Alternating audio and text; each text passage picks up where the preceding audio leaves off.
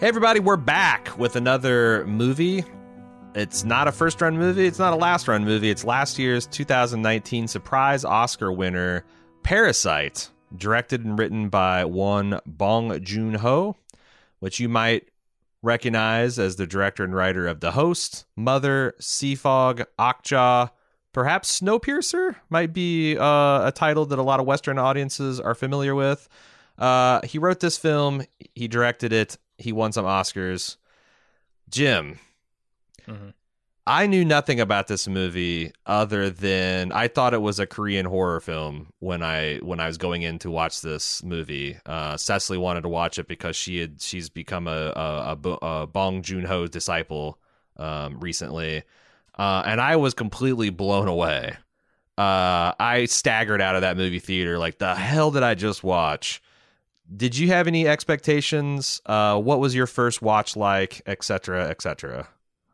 I thought this was going to be uh, Korean Knives Out, and so I was like surprised at what I actually ended up getting because I don't think there are actually all that many similarities, Hmm. uh, other than a rich family and poor servants being in the film. Other than that, I, I don't think there's a lot to compare here. Um, Really? but I ended up really enjoying the movie. You don't think because like though I I can't remember if that's the recommendation I made to of it to you or when we first started talking about it or if it's Everybody, something everybody was making that because it does seem like they're both essentially black comedies. Um, at least a large part of the structure. They're also somewhat. A, they're not a somewhat. They're explicitly a social. The a, a critique of you know social stratification and the haves versus the have-nots and the attitudes that are kind of between there, um, crossing personal lines, um, crossing professional lines. Um, so, but you didn't think that the comparison was all that apt. No, I think I think they're pretty different. How so? Uh, this this movie actually has a lot more to say about that Mm. than Knives Out. I think Knives Out is more of a fun sort of romp through that that uh landscape, that Yeah. class landscape, and Yeah. then it turns out like the ending is actually pretty happy. This Mhm. I, I the ending of this movie to me is very very dark, Yeah. very hopeless and sad. Yeah. Uh, if you want to kind of preserve your uh, surprise and like initial impressions, you might want to bail out now because uh, I think we've said all that we want to say non spoilery. If you're not familiar, uh, the premise of this film is you have a poor Korean family, the Kims, uh, and they're shown as really down on their luck. They're kind of down to their last won, the Korean currency. Uh, they're getting all their services canceled. They might be threatening to be evicted. Uh, and then one of them has a college friend who provides them a hookup to tutoring services of the rich Park family, who lives high above, almost in the clouds, uh, above the Kim station. And the Kims come up with the scheme to slowly replace the household staff of the Parks with their own family, an elaborate chain of referrals that will eventually have every member of the family working for the Parks. And chaos, hilarity, tragedy, everything ensues.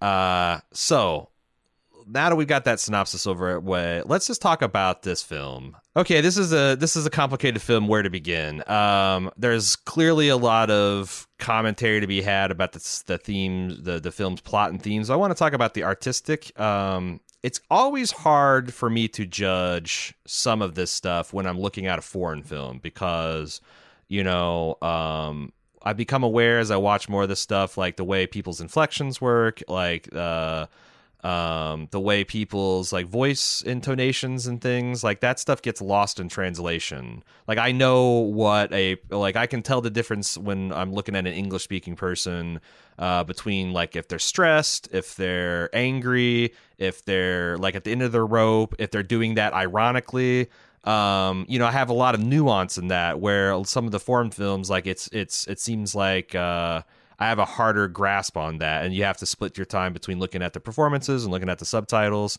but one thing i found of almost universal is like a well composited shot just kind of pops off of the screen and like a really good music cue that heightens the uh, sensibility of the scene really works out well. And I find that like um, Mr. Bong here is an amazing shot composition guy. Like every frame of painting, there's many, many, many frames and many, many paintings in this film, and you it starts off like the way he shoots the Kim's apartment and how claustrophobic and almost like it's something out of a Wes Anderson film. This ramshackle collection of apartments, them hunching behind a toilet to get Wi-Fi signal. And then you go to the big airy kind of uh, expanded vistas of the Kims. I just thought it was all really gorgeous.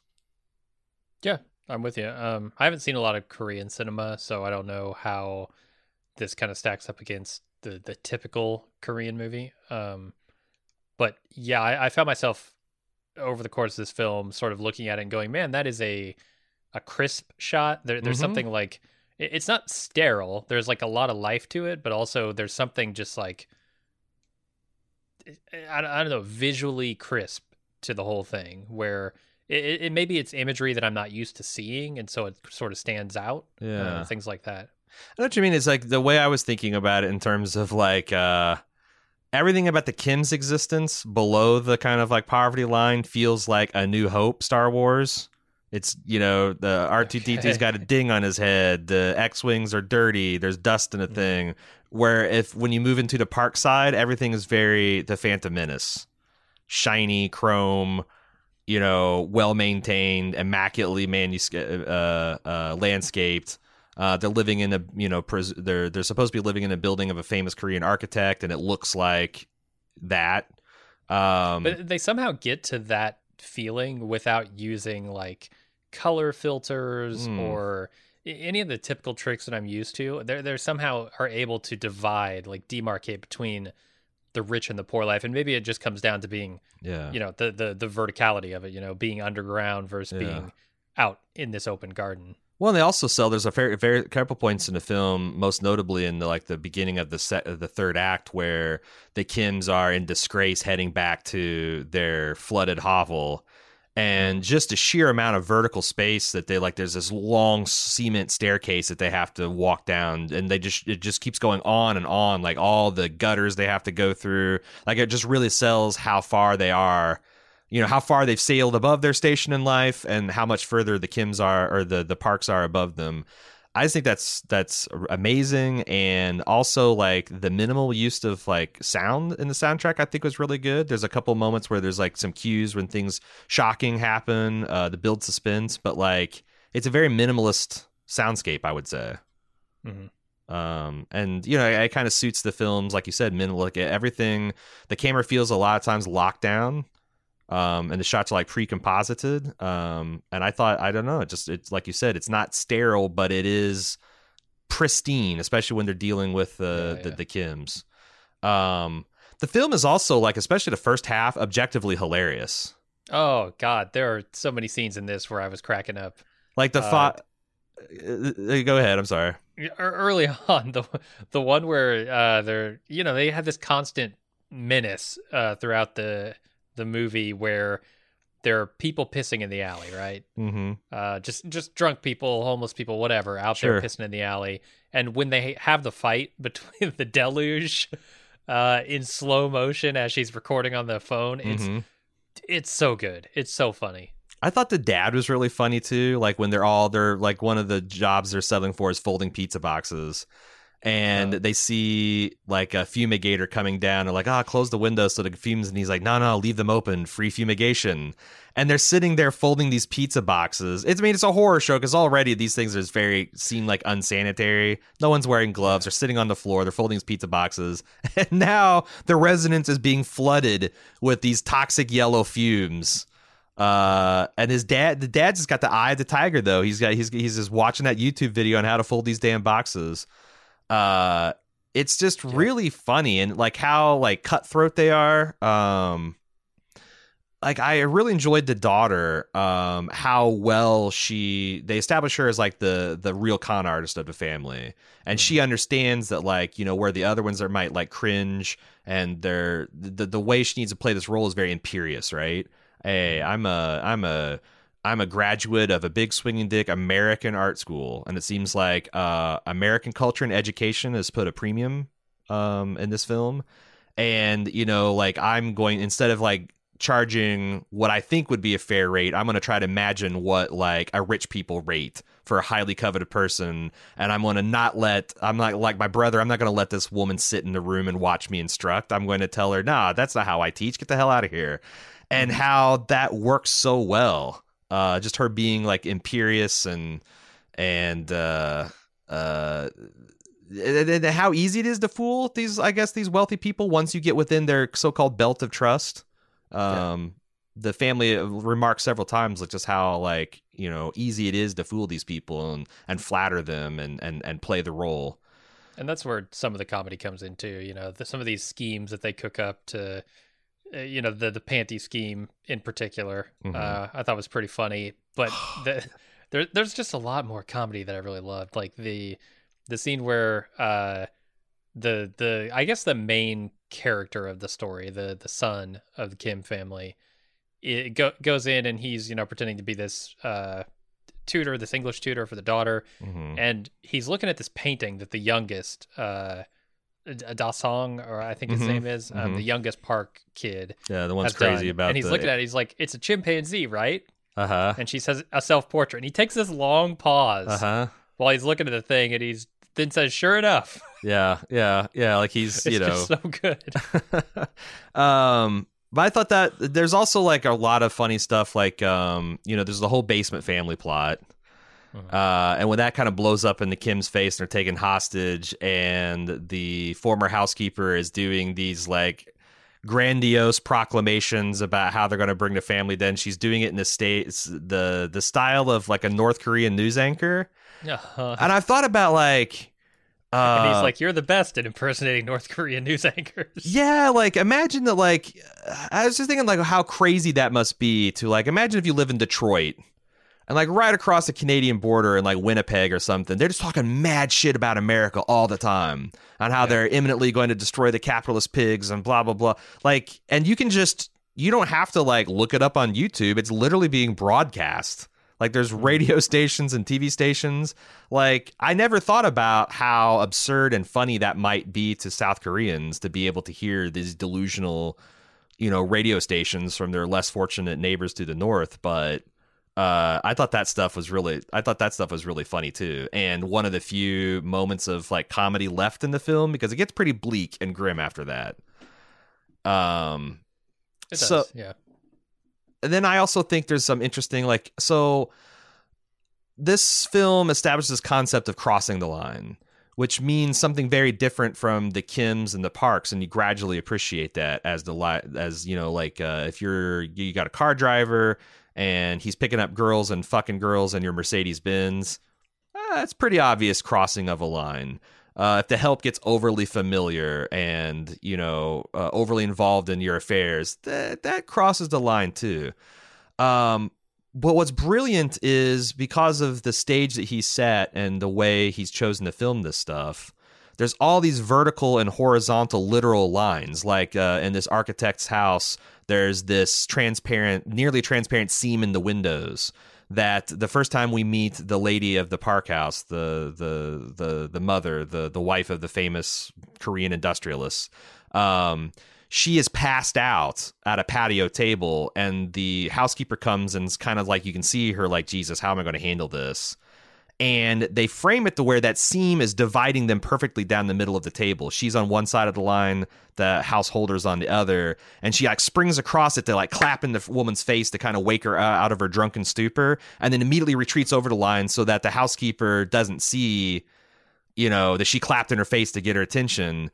Mm. But I was thinking as I saw this, and like um, I, I, was made aware of this stuff on film Twitter, like right after the movie came out, um, and we saw it. I think opening weekend, they were like, "Look at all these line crosses! Like, there's all this vertical layers of bamboo people crossing. There's the hor- hor- horizon line. There's the lines in the yard. There's the lines in uh, like people hide literally hiding beneath tables and stuff. Many there's many times they use the gutter as a line at one point yeah of, of something that's going to have to be crossed. And like if you like the second time watching this movie it's crazy how if you look at how many metaphorical and literal lines that are crossed um but the first time I got like all the lines that the the Kim family was crossing, but the second time I watched it, I got a lot of like lines that the the Park family is crossing to the Kims, like the fact that on their weekend off, this rich family just thinks they can put together this party and come come quickly. We need you to bring and pick up all this stuff. And like they don't consider that as crossing a line.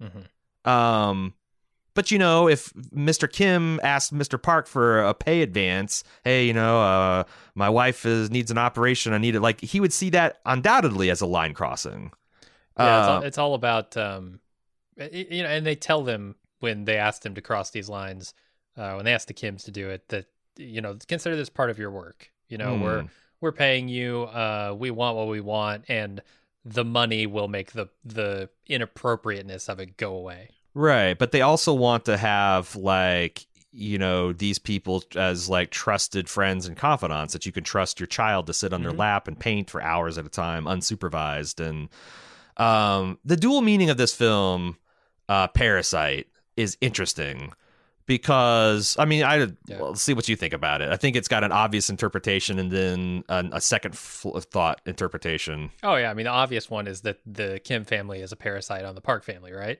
Right, right. The the less obvious one I think is just flipping those things around where the Park family is actually a parasite on the society as a whole, on, on the Mhm. people, I, I guess the like poorer people of the Korean society. yeah. It's how, how I would view it anyway. But also, I think it's not like totally one sided because we find that Mr. Park is kind of like a, you know, he is an industrialist. He is built, probably creating a lot of technology and jobs for people, and he's generating a lot of wealth for that country. Um, so, like, it's so interesting because um, following people writing about this is interesting to see. Um, like I wrote, I, I read a lot of interesting think pieces from critics who clearly got this internal dichotomy that like the Kims are the obvious parasites feeding off the rich, wealthy kid, you know, vice versa. But there was a couple like upper upper middle class and higher critics and like people on Twitter that were clearly horrified at the idea that the Kims would be seen as like protagonists in this film. Like it shakes them to their core the idea that their housekeeper, their gardener, Really? might be doing this shit. And I guess, like in a very Fight Club kind of way, Mm. we're the people who take out your trash and watch your children and clean your clothes. It is terrifying to fact that the people that you trust in your home to do this intimate labor might actually hate you and look to take advantage it, of should be terrifying, right? yeah, Right? That's the whole point. It should be terrifying. Like Yeah. y- you can't treat people poorly and then expect to not be terrified of the retribution of that poor treatment. Like yeah, that's that's how it goes. Like, yeah. that's, That's, the price you pay. You know, they they pay the price of not being able to live a decent life, having to scrounge by and hoping that, you know, the next catastrophe won't just do away with them. yeah. And you have to live with the horror that maybe they're fucking somebody in your Mercedes Benz. Mhm, mhm. Ooh. yeah. You know? Yeah.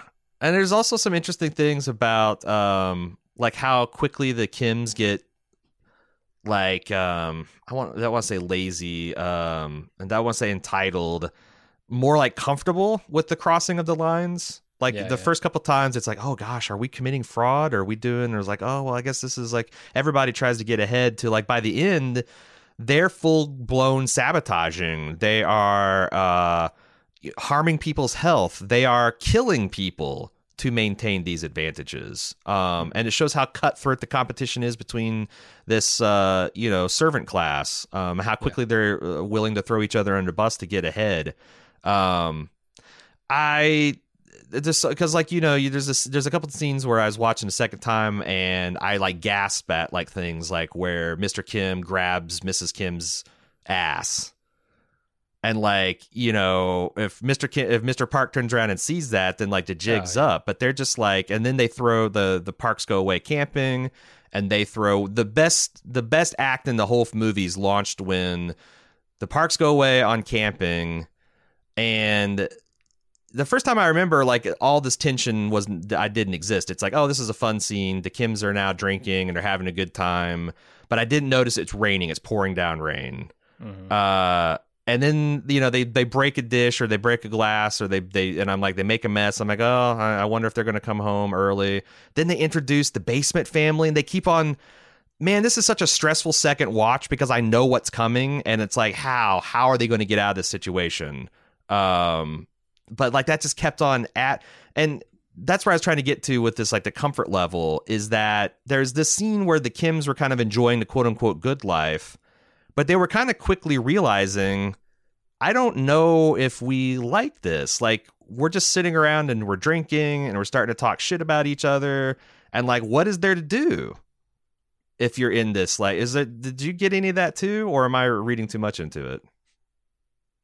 Uh, I, might have gotten a little of that, and I think it's also sort of reflected in the mother of the park family, right? Because she doesn't necessarily do anything, right? She's got a housekeeper who d- cooks all the meals and does all the laundry and cleans everything, and even the the uh, the park husband Mhm. uh, is kind of like, oh yeah, she doesn't do anything, you know, Right. like, and, and he doesn't even like. It doesn't even seem like he's clearly in love with her. There's there's a scene where he's talking with uh, Mr. Kim in the Yeah. car, and it makes it seem like he's just tolerating her presence, which is a little weird. Yeah, that But they yeah, married she seems almost kind of useless as as much as the park or the Kim family starts to feel uh, underwhelmed with Yeah. the the scope of life in uh, a house like that. and you see that like you know that causes her to like make mountains out of molehills like you know she's uh um she's got a son and she needs to believe that he's a genius artist because else that's something she can do. She can nurture a, uh, an artist. But you know the first time we see her she's collapsed in some kind of alcoholic stupor.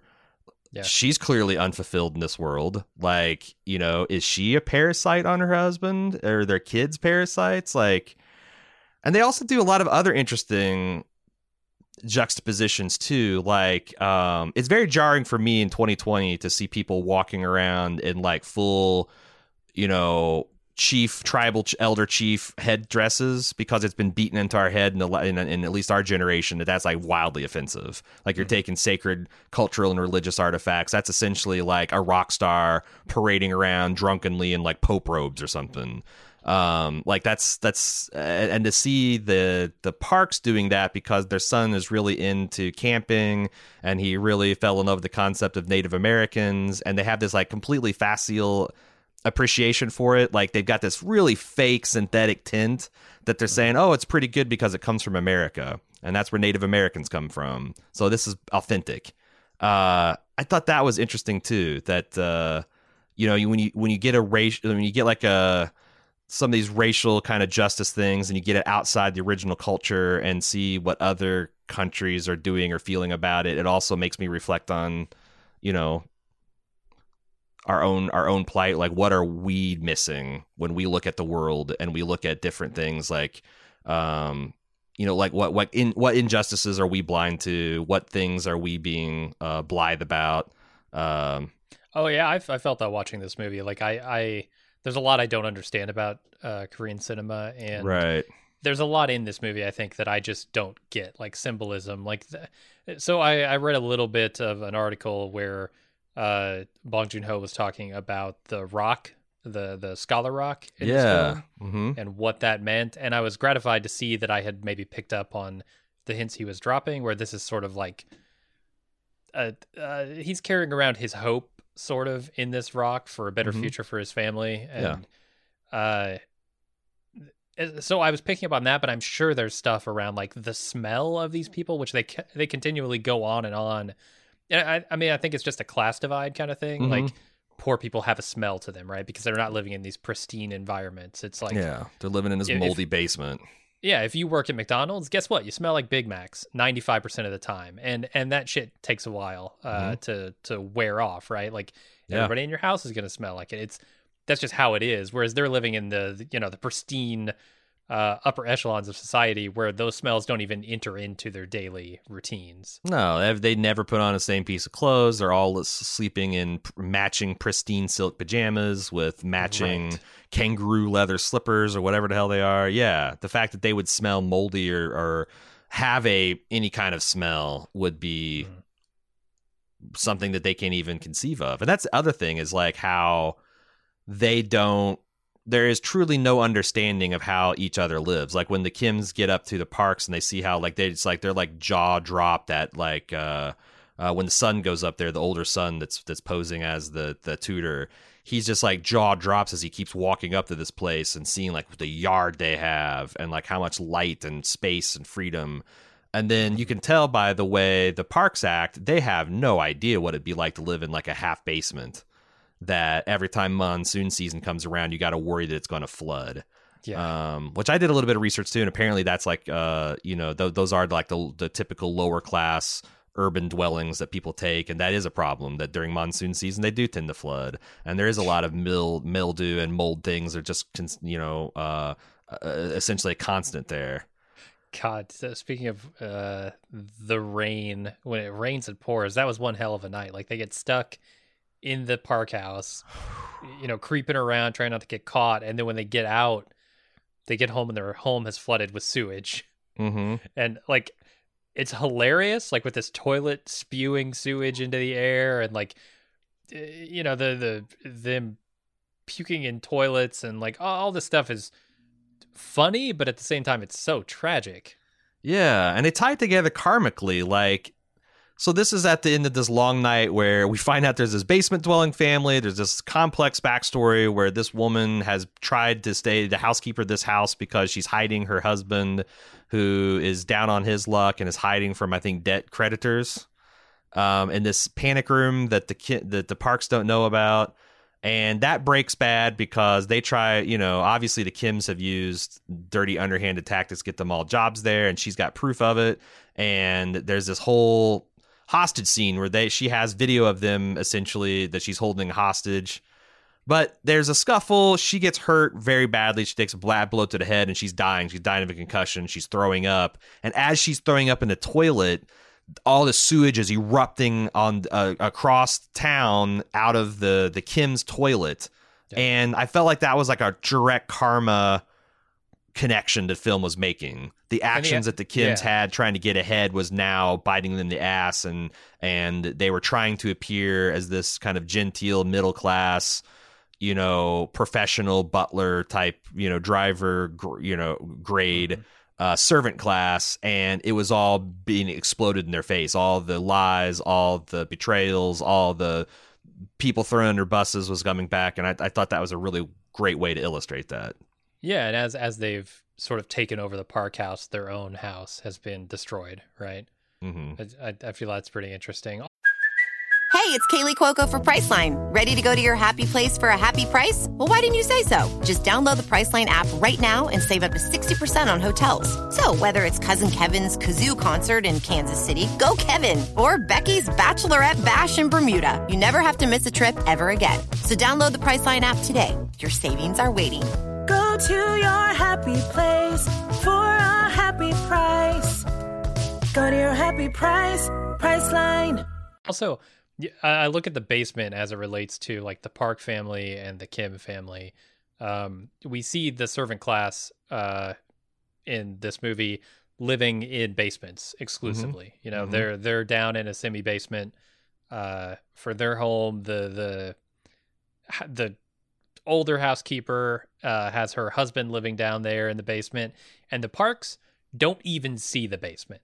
They don't even know the basement exists, let Right. alone know that there are people who are suffering down in those basements, people who Yeah. might not be as fortunate as they are. They don't even know they fucking exist. They don't Yeah. think about them. And the way That's- that the basement is portrayed is like this black hole that people just disappear into. And then they also uh, there's this overhead shot when the Parks are sleeping on the couch above the Kims, and the Kims are hiding under um, uh, coffee table. The coffee table design looks like a downward spiral with a inky Uh-huh. black hole in the middle of it, and I thought that that was still tying that visual metaphor that like you're right that these people this is this is sight unseen like the parks if they knew about some of these things might feel guilty but they've arranged their life to where they never have to be confronted with the fact that they are living in this luxury at the expense of these other people. Because you know that's the other thing. Did you do any research into like some of the motivations for why uh, uh Joon Ho made this film? I know he he started writing it immediately after Snowpiercer, but that's about it. Yeah, that like there's this concept of like uh there's something I've seen in the Western world too in the last word, this concept of hell world. Like hell world um is briefly the juxtaposition for living in the like this presumably wealthy, powerful country that also has like third world problems like children starving and whatnot. Like hell world is uh, a rich uh, pharmaceutical company charging a thousand dollars for a month's supply of insulin, uh, and it's a blue collar family being arrested and their supplies of hand sanitizer confiscated because they're trying to take advantage of someone's medical need. Uh, Oh, yeah. You know, Hell World is a, a child that is selling his Xbox and this article being passed around as an inspirational story to save his brother so he can pay for part of a kidney transplant instead of having a functional healthcare system. Uh, Korea has their own version of this. They call it Hell Joseon. And I guess Joseon, and I'm probably butchering the pronunciation, is an old way to refer to Korea, the Korea and the Korean Peninsula. And it's something that uh, I guess it's exclusively now it's seen as like a fuddy duddy term, except for North Korea uh, exclusive refers to itself as that, and I guess expatriates outside of Korea.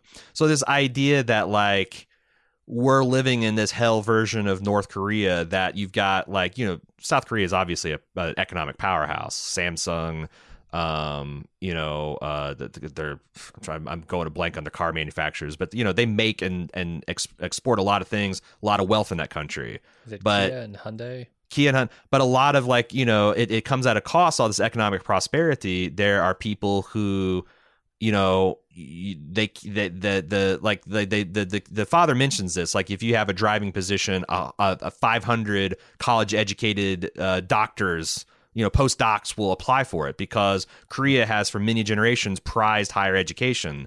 Their schools are the most successful schools anywhere. The amount of college education that they have is like world class but now if every time mcdonald's opens up a register like unless you have those college degrees uh, you're not going to get it and there's 500 people trying to get that same slot. So it's like the pie keeps growing but ever fewer people get ever larger slice of the pie. I mean this is almost seems like it's almost a global thing at this point. Um but he there's a couple points where he kind of invites us and never makes a show of it but like one of the Kim's mom apparently is a silver level Olympic athlete in hammer throw. Yeah. Something that is some kind of uh, decorated veteran, maybe. yeah, I, I don't know what his medal is for, but he has a medal for something. something Or that, like we medal? I think it, it's I don't know, you might be uh cuz like the son had 4 years of the I guess in the Korean Defense Force, which is why he understands English so much. Okay. probably working side to shoulder to shoulder with American soldiers on American bases. Um, but I would believe, yeah, maybe I missed it. He's also a decorated war uh, hero as well. Um, but the thing is, is like that this family is not like without its pride and without its laurels. Like, you know, these are things that like society would be like, oh, wow, that's really amazing. You achieved that thing, yet they're debased. Uh, and then you go to the parks, and you know he's famous for being some kind of wealthy industrialist that allows him to live thousands of times better than the Kims. And is that really fair? Um, Yeah, I think that's you know the the idea that this is happening sort of on a global scale now is Yeah. something that really made that this movie resonate over here because mhm. you know it, it's one thing if we were I don't know uh Sweden or something and you don't really have so many of these problems it might not Mm-hmm. Have resonated quite as much yeah, I wonder if there is a country in the world that doesn't have any of this, where you know, probably uh, not a country that doesn't have any of it but Yeah, certainly some There's more countries, than others countries that do it better, but it does seem like the tail of the end of the 20th century and the early 21st century is an ever rapidly accelerating top class that is smaller and smaller and wealthier and wealthier, and they just get they're escaping uh, the gravitational pull of society at an ever faster rate. In fact, right before we recorded this, I was reading an article someone wrote um, about you know like I've I've read several of these stories, but essentially like there is a certain percentage of the super wealthy that are planning a post civilization life, like island compounds, armed mercenaries, uh, and this New one Zealand yeah, like uh, do I live? You might have read the same article. Like they're they they they brought this, this futurist got hired, or this technology advisor's professor got hired that he thought was going to give a keynote speech at some kind of investor retreat, but it turns out he was just propounded by these questions by like five or six wealthy people, and there their questions like. After the global climate collapses, would it be better to live in New Zealand or Alaska? What are ways you could you could maintain loyalty of like a private mercenary group if the gold dollar collapses is there any way we could like uh encode the food storage so we could use that as a leverage it's just like fucking wild Mad Max type of questions being asked. Uh, and I don't know. It feels like to me, this is something I've been waking up to. I feel like we got 30 to 50 years to kind of solve this, or like they'll be beyond us. Oh yeah, automation is taking them way beyond us, and this is why I'm not. So this is probably off topic a little bit, but this is why Mhm. I'm not super fond of like the UBI uh, pitches that sort of index to like uh, some sort of GDP because Uh-huh. y- you know a, a percentage of of a thing can still be outscaled by a different percentage of a thing. So like Mm. th- you're talking about this runaway effect where you know the people at the bottom okay maybe they get a little bit more but the people at the top are getting so much more Mhm. that at some point they have no incentive to even keep the people at the bottom around Right. and that's what i'm worried about like you, you automate people out of jobs and stuff and suddenly you're talking about well there isn't a driver position there isn't a housekeeper position there isn't Mhm. these positions don't even exist anymore. So, you know, whether you're the postdoctorate person who's 500th in line and can't get the job doesn't fucking matter because the do- job doesn't exist, period. Right. Yeah.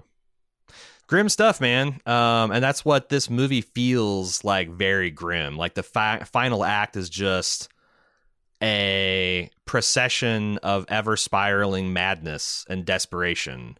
Because you now have this family, I forget their name, that that the Kims have displaced, but they are literally like going to starve and die unless they fight back against the Kims. And the Kims are going to be right they're a year or two away from being right there in that same position. Uh, so they have to have this like desperate gladiatorial uh, um, struggle to to fight for their position. And then at, at the very end of the movie, that's when the flip of the understanding of the parasite turns around because like they both of the heads of the households of the underclass warring for their scraps independently arrive at the idea that it's the parks that are the problem. The first guy who's probably already a little insane stabs uh, Mama Park and then there's some kind of thing that snaps inside Papa Kim, and he picks up the butcher knife and kills the Park Senior. And then you've got this wild denouement where the father's down there in the bunker, hidden away, uh, on, on and run for his life. And he's sending out these coded Morse code messages that he's hoping his son sees. Mhm. Man, I, And his, so his what's your? I want to see them. And Yeah, what's your interpretation of this? So my interpretation is that he's he's fucked. Uh, so so the ending of this movie is really sad and hopeless in my opinion, and it's it's kind of symbolized, I think, with that scholar rock, which Hmm. he's been carrying this rock around, and as much as it symbolizes hope, which I I think is what it's supposed to symbolize, he puts it down. He puts puts it back into a river at one point. Mhm. Um, and this is sort of, I think, when he's envisioning like this future where he becomes this rich person, makes a whole bunch of money, buys the house out, uh, and then his father is free, right? Right. Uh, th- this idea that he's going to somehow overcome all the obstacles in his path and become the kind of person who can free his family from the life of destitution they've been fated with. hmm And I, in my opinion, like him dreaming about that hmm is just that. It's a fantasy. Um it's Mhm. never going to be it's never going to come true. And you can see it sort of with the final shot where he's just sitting on this couch in the same shit filled house moldy and probably killing him actively. Uh and he's just looking into the camera and the socks the same socks that were hanging up hmm in the beginning of the thing are still hanging there. It's just it's it's a return essentially to the status of at the beginning of this movie which is very much one of despair. Yeah, because I remember the first time I was watching this, like that, it was so affecting, like the that that birthday party massacre, and I was just still reeling from that, and it just kept on piling. And then like the way he shots shoots this is like him narrating a future success, and I had thought that like. Is this some weird Korean thing where they'll do some kind of wild fantasy sequence that seems wildly unlikely? I'm like, I'm not buying any of this. There's no way this kid is going to go from rags to riches and buy this particular it's a kid thing. who has no education, right? yeah. Uh, he comes he's- from a poor family, and he's Yeah. brain damaged at this point. Like, Yeah. And I was thinking, like, is this some kind? And I'm like, I just, I'm not buying this. And I remember having that dissonance in my head, and it just slant, it just snapshots from him welcoming his father out of the basement. You just, cr- you just, you just, you just do this, this snapshot. What do you call that? it's uh what it's a crash edit Smash smash. Oh yeah, smash cut. Yeah. you've got this situation where this kid is welcoming his father out from the basement and as i'm grappling with like i don't know that i buy this they just smash cut to him in that pitiable situation is kind of thousand yards staring at the camera Yeah. and oh my god i felt like i couldn't get out of my seat for five minutes after i saw that because it goes from this false hope that you know is false and and i think you're supposed to know that he knows is false Absolutely. Like if you look at what his father is saying when they're in that shelter, the um, no plan yeah when he says, "Yeah, you don't make plans. Plans are hopeless," and he somehow is still clinging to this rock, which just Mhm. seems to be following him. That's his hope. He puts it away. He's got nothing, and he's doing what his father told him not to do, which is to make a plan. And so when it snaps back to reality in that Mhm. situation, you you kind of understand he's he's committing a folly here. And I think that's, you know, even if the poor do everything right, Mhm. even if they they behave perfectly, they make all the good decisions in life, one small thing could just randomly Yep. destroy them. That's all it takes. One random act. Yep Uh, and they're they're screwed for life. So and they contrast that with the the parks who like are going on and on about how their camping trip was ruined. Oh, let's make lemons from lemonade by having all of our servants come and whip us a party together uh, with a short short notice. right. And like the amount, like I mean, that's the thing. Like uh, that I feel like is like the fundamental misunderstanding when people say that like you know you have a you want I want a merit based economy. I don't want like you know all these social safety nets that stack the deck. And it's more of like if you're born rich, you have to fuck up so long and so extensively, and you still have lifeline after lifeline after lifeline. Yeah. Whereas, as you said, if you're born in the poor, uh, the working poor, you're one bad health crisis away. Like I, I think about this all the time. My granddad didn't graduate high school, uh, partially crippled entering the working uh, workforce, and with one paycheck, put six kids through college, and retired at 55. And I think about like what my family would be like if my granddad broke his back at at age 30. Mhm. And I also think about like what his family's turned into in the last 30 years. Like it's a real kind of like rags to riches to rags story because like most of my cousins aren't doing nearly as well as their uh, my aunts and uncles. And you know, and they a lot of them have college educations, but they're underemployed because they're just you know, uh, uh, like in rural Indiana, there's not a lot of fucking work opportunities, and they don't want to leave because that's where their family's at. A couple it's- of global uh, global financial crises. Yeah, like yeah, yeah, like especially my younger cousins that got you know like I got a fairly established career before the first real uh you know Right. global recession hit. Um, I feel that I feel like my family is like the evidence of like that being true. That like as you know this meat grinder can do like more and more of us being lost. Whereas if we were an old mint money family, yeah, you'd have a black sheep or two, but we you know. uh, My cousins would be founding companies and doing just just riding on their generational wealth. Anyway, it's uh like I said, a very bleak film, but relentlessly watchable. And again, I just it's such a it it I I, I saw some people talking about how this is a constantly evolving movie. Like when you're watching it, it's like such a screwball black comedy, Mhm. and then like it turns into this like psychological thriller. It kind of does go into horror territory in the last act, like the the first time we see from the kid's perspective that guy popping out of the basement, it's just vintage like Asian horror. Uh, there was you know, this guy's shit, crazy right? wide eyes, uh, spotlighted, just coming out of the inky darkness.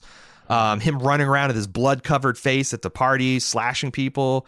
Like it constantly changes and changes until then it becomes this weird kind of tone poem in the last five minutes, a meditation on crushing poverty and how it destroys your dreams before they they can even. Because I thought that's what I thought is like he. You mentioned what his his dad told him at the shelter that he caught it. Like I thought that that smash cut at the end was almost him catching himself doing that. Yeah, I'm yeah. dreaming. It's leading me to form a plan. I can visualize it. You know what? Fuck it. That's not going to happen. Yeah. Um, yeah, you're and it- probably right. Uh, and then that's uh, what I think separates this from something like Knives Out. Knives Out is more of a fun romp. yeah. Uh, this has fun in it, and uh, Yeah. I love that dark comedy. But this has a very poignant message at the ending, uh, Mhm. which uh, I don't know. I, I think Knives Out has something to say about class uh, and inequality, but not nearly as much as this film. Yeah. Man, I tell you what, I, I've rarely seen an. This is like almost Hitchcockian in how it ratchets up the tension in that like second to third act transition. Yeah. um, using the fact that we already know what a fucking like a mess this house has been and what a complicated situation and then the mom calls and says i'm eight minutes away by the way have this dumpling thing ready to go like i and and then the excruciating tension of the kims being stuck under the couch and the table as the park start fucking. And you know like also it's like I, I thought that was a little bit interesting how the parks were universally condemning this dr- young driver fucking in their BMWs and oh he probably has a the type of girl that would leave her panties in there is probably on meth or cocaine. And yet that's the fantasy that they used when they were like fucking when he's like oh put on those that those d- dirty panties and she's like yes buy me drugs like Okay. their That's where they were going with that. I was I was I thought I so. I thought that that's like that's the illustration is like their like fun fantasy is like this lurid world that they lur- look you know officially look down their nose at, but they're secretly enthralled at. Uh, Gotcha. or enthralled by because I, I don't they're also doing like I, I feel like I could watch this film a dozen more times and come away with something because they're also doing something with the Kims rapidly feeling the ennui that the parks are are uh, encased in. Mhm. just by spending an afternoon living like them. Like, oh, this is literally all there is. Yeah. No, you know, if we if we don't manufacture crisis with our children and we don't, uh, you know, throw a, a party like every day to distract yourself from how kind of utterly meaningless this existence is too, it just begs the question like, why is any of this happening? Like, if no one is happy with the system, and some people are dying and living in squalor, why why do we keep doing it? Um, I don't know. Good question. I wonder, like, you know, you look in, and read history of like, you know, what society felt about like in- as they're going through industrialization, what society was was uh, felt like when they're going, you know, like throwing off the last bits of feudalism, uh, uh feud, the feudal society in the early 20th century for most of Europe. It's like it's interesting to see. It's filled with these transition periods of people like, well, you can't. There's there's no way you can live like this. We've lived this way for you know forever, and you know it's it's good and just and wise, and that seems so archaic. The idea that like you got to have a king or queen, you got to have dukes and all this stuff, and they're just you're better because they're born that way, and uh, it just seems so silly. And I wonder, like a hundred years from now, if we'll you know look back and and see some of this you know late stage, uh, early twentieth century, twenty first century paradoxes of life if we'll see it as like er, equally foolish or if there'll only be so. 100,000 people living on secure compounded islands uh Yeah. and the way the wild folk of of the world lived is just a sim a passing a, a legend and myth all right, well, that'll shut the books on Bong Joon-ho's Parasite. We are going to be looking at a uh, not a modern classic, but a classic classic. We're going all the way back to 1974 to consider the American mystery thriller, The Conversation, produced and directed by Francis Ford Coppola. He actually re- made and released this the same year as as Godfather 2, and this movie was nominated for uh, for three additional Academy Awards, and he beat himself. Uh, Good for and, him. And it stars uh, Gene Hackman as well as uh, Godfather favorite John Cazale. Uh, that's Fredo, right? Sure is. And uh, has a lot of people. Uh, Harrison Ford's in this. Robert Duvall, Teri Garr, uh, Cindy Williams. Uh, I have not. I don't know much about this film other than its reputation. I'm excited to see it. Uh, if you want to watch along with us, please do because we'll have this out next Thursday. Until then, I'm Aaron. And I'm Jim. See you next week.